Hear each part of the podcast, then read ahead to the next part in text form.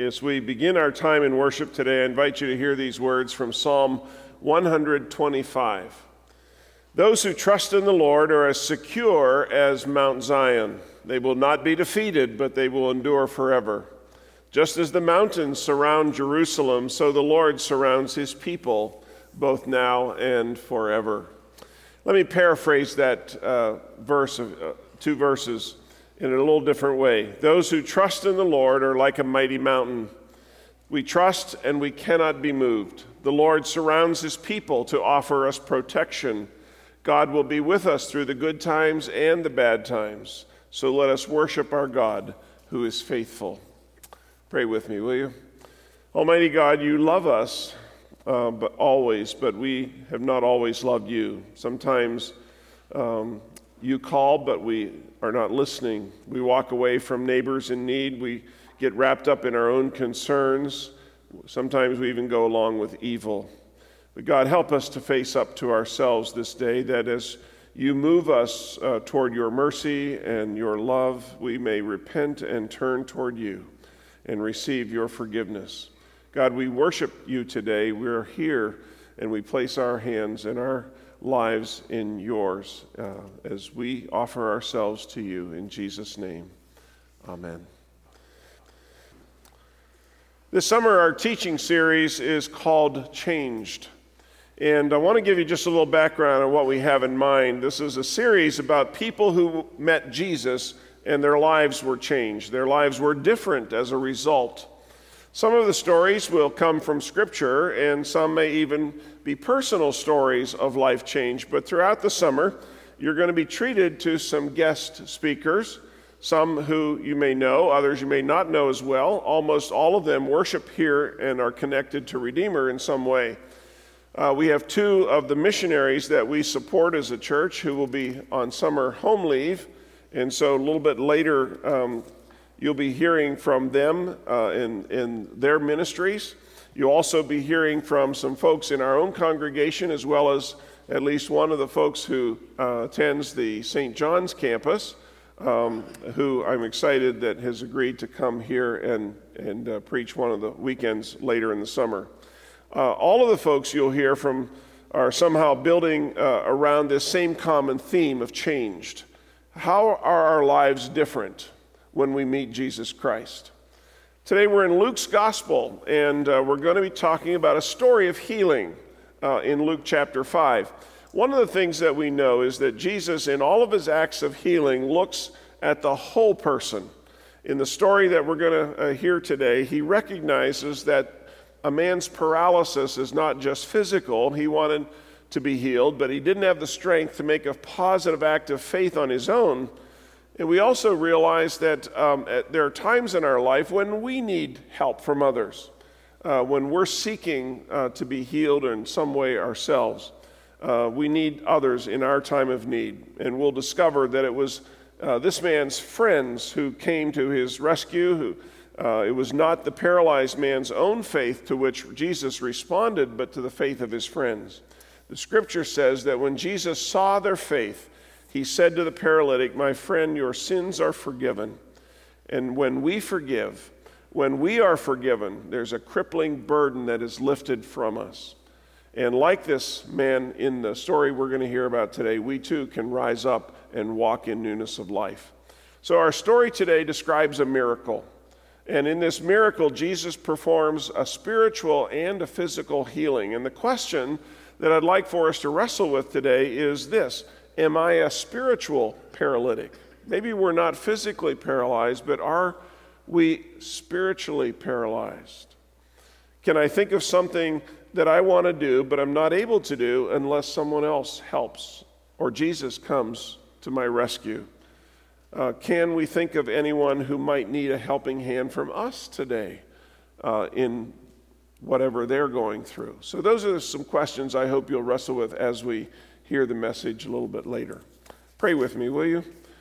Lord, you um, come among your people today, to those of us who are poor and paralyzed in some way.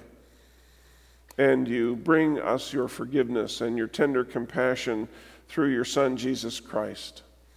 Uh, so help us today to believe. Help us, liberate us from our moments of discouragement and powerlessness, and give us a sincere and trusting hope in your healing and compassionate love. And it's we, in Jesus' name that we pray. Amen. Napoleon Bonaparte, the French statesman and military leader, said this about Jesus Christ.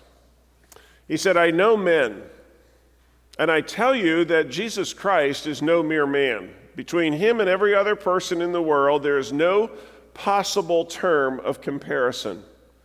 Alexander, Caesar, Charlemagne, and I have founded empires, but upon what did we rest the creations of our genius? It was force.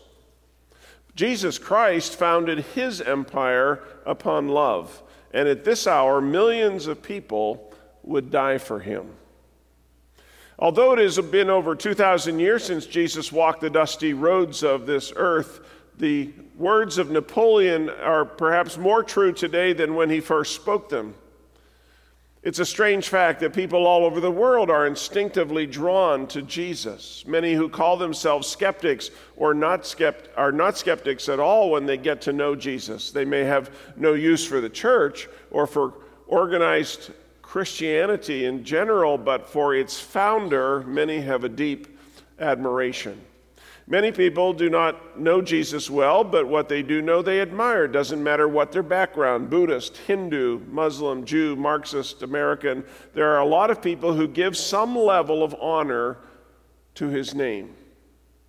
Some don't recognize Jesus as the Messiah or even the divine Son of God, but many regard his teachings as moral, as loving, as good, and even those who use the name of Jesus as a swear word unknowingly pay tribute to his greatness because they are swearing by the greatest name they know. Now, with all of that in mind, it's fitting that this summer we spend some time getting a new view of the heart and mind of Jesus Christ. What was Jesus really like as a person? Now, I'm not talking about Jesus the teacher or Jesus the storyteller, but Jesus the person. What was it like to be around him? What kind of person was he? How did he deal with the problems of life? How did people treat him? What would it, what would we have seen if we had been there in Galilee or by the sea uh, or in Jericho or in Bethany hearing him teach? In order to answer those questions, we have to go back to the only records that we have, and that's the four Gospels in the New Testament. And as I thought about it, there are three things that I would like us to look at. First, I want us to know more about Jesus' encounters with unusual people, unlikely people, people came, who came from unusual backgrounds, unusual occupations, unusual circumstances, or unusual needs. Secondly, I want us to look at the conversations Jesus had with the men and women that he met. In short, we're not looking to explore Jesus the great teacher or Jesus and his disciples, but Jesus the common ordinary man. What was it like to meet Jesus and interact with him? And then third, how did meeting Jesus change people's lives?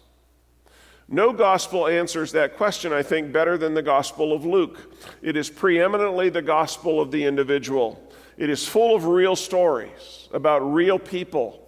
In Luke's gospel, we see Jesus dealing with a tax collector who's up a tree. We see him dealing with a prostitute who washed his feet with her tears. We see him with a rich young ruler who went away sorrowful, and with a woman who touched the hem of his garment to be healed. We know that Luke, the writer, was a physician. It has been said that the, uh, uh, by someone that a pastor's job is to see people at their best. A lawyer or a police officer often see people at their worst, but a physician sees people as they really are. Luke saw people as they were, and he loved them. And his gospel is the story of Jesus written by a kindly and compassionate family doctor.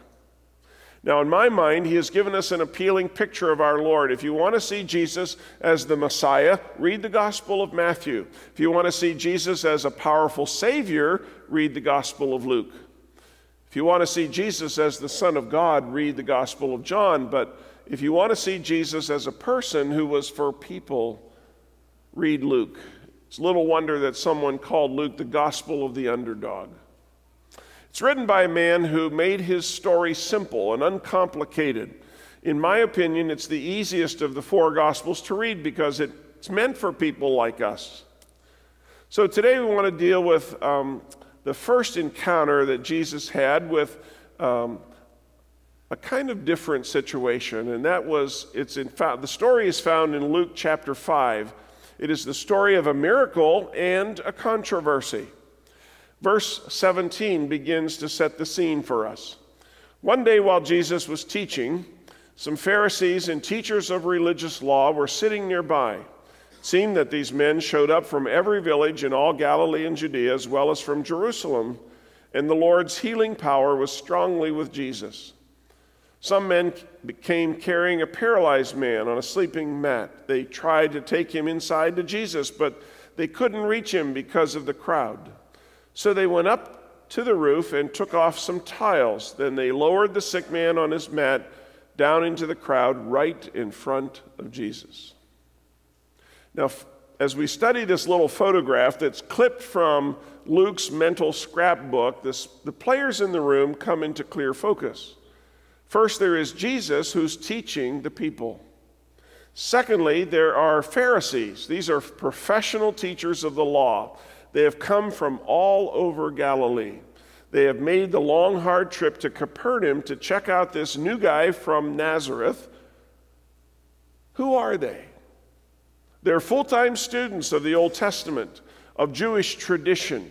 They were legal experts who made their living by splitting hairs, you know, with the scripture verses and the scripture documents in different ways. They were deeply religious. They were highly educated. They were sincere. They were very moral. They were very upright. They saw themselves as the guardians of the law of God. But what brings this impressive group to an out-of-the-way place like Capernaum? It was rumors and stories that had been flying around the countryside about Jesus, so they've come to check him out. They have gathered this day partly as spectators, partly as censors, partly as spies. They are a self-appointed board of inquisition, and they mean to trap Jesus in his own words. Keep them in mind because they are key in this whole encounter. But there's a third group that we need to examine. Off to the side, just out of the view of the Pharisees, are five very determined men. One lays on a stretcher, the other four are at the corners of that stretcher. Together, they are determined to get to Jesus. And Luke tells us that the man on the stretcher was a paralytic. He had some form of clear, uh, chronic paralysis, a disease that perhaps would be as hopeless today as it was back then. He must have been desperately ill because his friends took desperate steps to get him to, to Jesus. The house itself was kind of typical for those days. It had one room, had a flat roof, an outside stairway, and the roof was made of thatch and tiles laid over thick wooden beams. Now the action begins. Jesus is teaching inside the house. The room is crowded with eager listeners who are leaning forward to catch his every word, and around the walls, the edges of the room, sit the Pharisees. Silent, impassive, inscrutable, their faces show no emotion. They are waiting for Jesus to make a mistake. And suddenly there's a noise above them, muffled words and sounds of tiles being moved, and more noise, and dirt begins to fall from the ceiling. Suddenly a shaft of light breaks through, and someone has knocked a hole in the roof. Jesus stops, and he looks up, and he smiles. Everyone else looks up to see four faces in the hole peering down at them. All eyes are now focused on this scene, and slowly the four men lower a stretcher through the roof. Through that hole in the roof, no one knows what to say. In a few moments, the stretcher comes to rest in the middle of the room, and on the stretcher is a man lying silently, and even a casual glance tells you he's very ill. He looks at Jesus expectantly, and a hush falls over the room. What's Jesus going to do?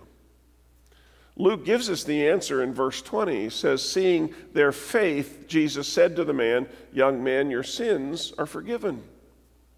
Now, immediately we spot something unusual. The Bible says that Jesus saw their faith.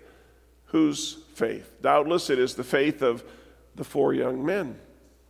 This is an example of intercessory faith, faith that benefits another person in need. Jesus saw their ingenuity, their resourcefulness, their persistence, and behind it all, he saw their faith. Without a doubt, he also means to include the man on the stretcher. Surely they didn't bring him against his will. His faith and the deep faith of his friends shone brightly that day. It was perhaps the only faith Jesus was seeing in the whole room. But there's something even more unusual here. Jesus didn't heal the man at first. Instead, he says, your sins are forgiven. Why? Because this man had a deeper need than physical healing. You see, there's more than one kind of paralysis. There's the paralysis of the body caused by disease or some other factor, but there's also paralysis of the soul caused by sin. And this man was sicker than he knew. He was doubly paralyzed and didn't even know it. The rabbis would say it this way: no sick man is healed until his sins are forgiven. That's because they believed that all suffering was ultimately rooted in sin.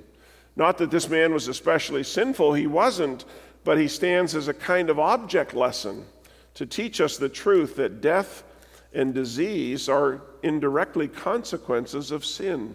If there was no sin in the universe, there would be no sickness. And if there had been no disobedience at creation, at the Garden, the Garden of Eden, there would be no death. Romans three twenty-three still is true. We all fall short of God's glorious standard. And you know what? That's true of kings and clowns and philosophers and fools and teachers and students. All of us have the same problem, and all of us need the same thing. And Jesus is teaching a lesson by the Uh, by the order in which he does things. One of uh, our greatest problems is spiritual, not physical. As important as healing is physically, it is not nearly as important as forgiveness. We need what Jesus gave this poor man. We need to have our sins forgiven. That's far more important than physical healing, because without forgiveness, healing doesn't really matter, does it? It touches the body, but it never touches the soul. Now, at this point, the shift, the, the focus shifts from the man on the cot to the Pharisees who were gathered around the edge of the room.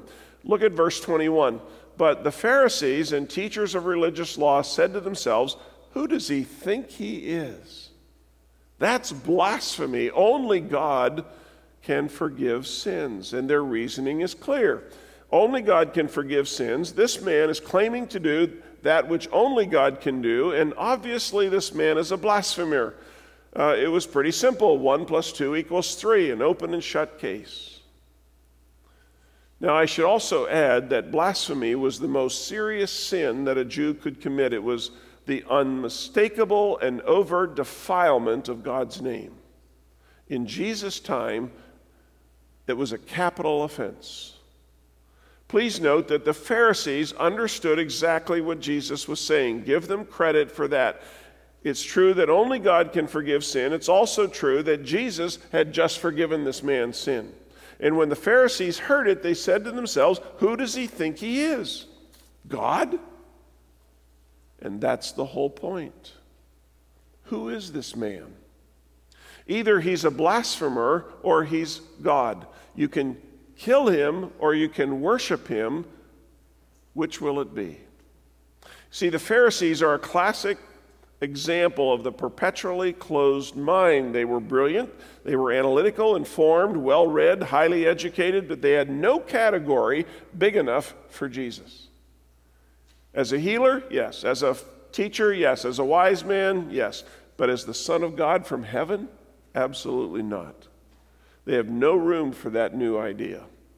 And their problem was that they had Jesus in this box, but their box was too small. Jesus was bigger than their box. And in that sense, the Pharisees are just like many well-educated people in our day. They're guilty of hyper-category-itis. That's the disease of people who think that they, if they study enough, they can put the whole universe into a series of neat little compartments or boxes. And it might work just fine for things like gnats and June bugs, you know, but it doesn't work for Jesus. He's just too big to be put in some human-made category. The most unfortunate part of this story is that the Pharisees didn't have to make that mistake. They had all the tools to come to the right conclusion. They had forgotten more about the Bible than most people would ever even know about the Bible. They were religious to a fault. They spent their days arguing about the Bible. They knew all the Old Testament predictions concerning the Messiah. They knew exactly what signs to look for, and yet with all of that going on for them, they still came to the wrong conclusion. The question is, who is this man? Everyone who meets Jesus, even today, must answer that question. But the story's not over yet. One miracle has already taken place. Another is about to happen. Look at verse twenty-two. Jesus knew what they were thinking, so he asked them, "Why do you question this in your hearts? Is it easier to say your sins are forgiven or stand up and walk? So I will prove to you that the Son of Man has authority on earth to forgive sins." And then Jesus turned to the paralyzed man and he said, "Stand up, pick up your mat, and go home." And immediately, as everyone watched, the man jumped up, picked up his mat, and went home praising God. See, Jesus answers the question with a question, a technique these Jewish lawyers would appreciate. Which is easier to say, your sins are forgiven, or stand up and walk? On one level, the answer is neither. You can say either one, but both are equally impossible for a person to do. But there's one crucial difference. You can say your sins are forgiven and no one can contradict you because forgiveness is not visible to the eyes. So you can say it all you want and no one will ever know whether you've really done it or not. On the other hand, there's an easy way to check if someone says stand up and walk. Healing is a visible miracle. Jesus is proposing a test. He's offering the Pharisees incontrovertible proof of who he really is. If Jesus is a blasphemer, how could he perform a miracle? That would be impossible. Jesus is saying, if I don't heal this man, then you're right about who I am. But if I do heal him, you must admit that I'm who I claim to be. Now notice what Jesus says in verse twenty-four. So I will prove to you. That's the key to this whole passage. Let me put it into one sentence. Jesus did the miracle they could see so that they might know he had already done the other miracle that they couldn't see. The healing itself is instantaneous. It's complete and it's public. The four who brought the paralytic could testify to how sick he had been, and now the whole crowd could testify to how well he was. So complete was the healing that the man picked up his bed and began to walk home. And as he did, the crowd parted to let him through. Off to the side, people whispered, "Who? Did you see that? How did he do that?" As one commentator put it, the bed the man had carried, or the bed had carried the man up to this point, and now the man is carrying the bed. The point is clear. Both healing and forgiveness flow from the word of Jesus Christ. He has authority to do both because he is the Son of God. Now only one detail remains, and that's in verse twenty-six. Everyone was gripped with great wonder and awe, and they praised God, exclaiming, "We have seen amazing things today." Now the word amazed in the original language of the New Testament means something like to blow your mind. The people who had come to hear Jesus were utterly, totally, absolutely flabbergasted. They had never seen anything like this. They were praising God and they were scared to death all at the same time. And when they said, "We have seen remarkable things," we, they used a word that relates to our English word paradox. Literally, we have seen a paradox today, something contrary to all of our expectations. Meanwhile, these Pharisees, sitting along the edge, were silent. They didn't suddenly just believe in Jesus, jump up and down and praise Jesus. They didn't have anything to say.